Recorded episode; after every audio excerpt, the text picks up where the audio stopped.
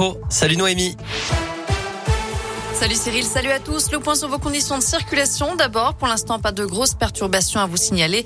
La circulation est fluide. À la une, Nicolas Sarkozy et Lionel Jospin voteront pour Emmanuel Macron au second tour. L'ancien premier ministre socialiste souhaite écarter Marine Le Pen. Quant à l'ancien président qui n'avait jamais soutenu aucun candidat jusqu'à présent, il a finalement pris position en faveur du président sortant, considérant, je cite, l'importance des décisions à venir. La campagne de l'entre-deux tours continue entre Emmanuel Macron et Marine Le Pen.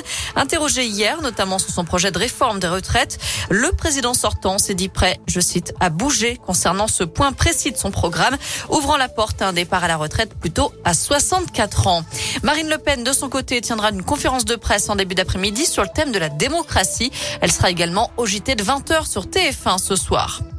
Dans la région, une enquête ouverte en Auvergne après un incendie spectaculaire la nuit dernière. 6000 mètres carrés de bâtiments sont passés au feu dans une zone d'activité de Varennes-sur-Allier entre Vichy et Moulins. Un ancien karting et un magasin de bricolage attenant étaient ravagés. Le préjudice pourrait s'élever à plusieurs centaines de milliers d'euros d'après la montagne. La piste criminelle n'est pas totalement écartée. Un restaurant désaffecté ayant été incendié il y a quelques jours dans la même zone d'activité. Autre incendie à Saint-Éan dans la Loire. Un local technique d'Orange a pris feu ce matin vers 9h30 rue de Saint-Étienne. Un feu d'origine électrique selon les pompiers.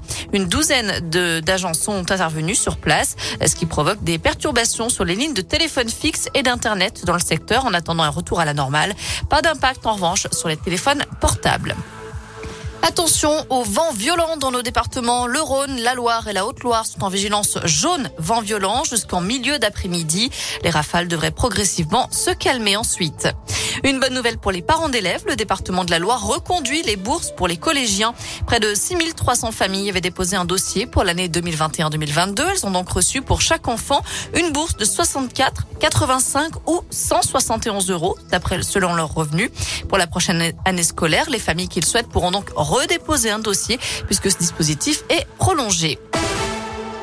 En rugby, après le départ de Camille Lopez à Bayonne, c'est au tour de Morgan Parra d'officialiser son départ. Le président du Stade français annonce aujourd'hui dans l'équipe la signature du demi-mêlée Auvergnat. Morgan Parra a porté le maillot de la SM pendant 13 ans. En foot, on suivra ce soir le début des quarts finales retour de la Ligue des Champions. Le Real Madrid reçoit Chelsea et le Bayern Munich affronte Villarreal. Et puis en foot féminin, l'équipe de France peut confirmer ce soir sa présence au Mondial 2023. Un nul contre la Slovénie suffirait pour se qualifier. C'est aussi le dernier match officiel avant la liste pour l'Euro en Angleterre cet été.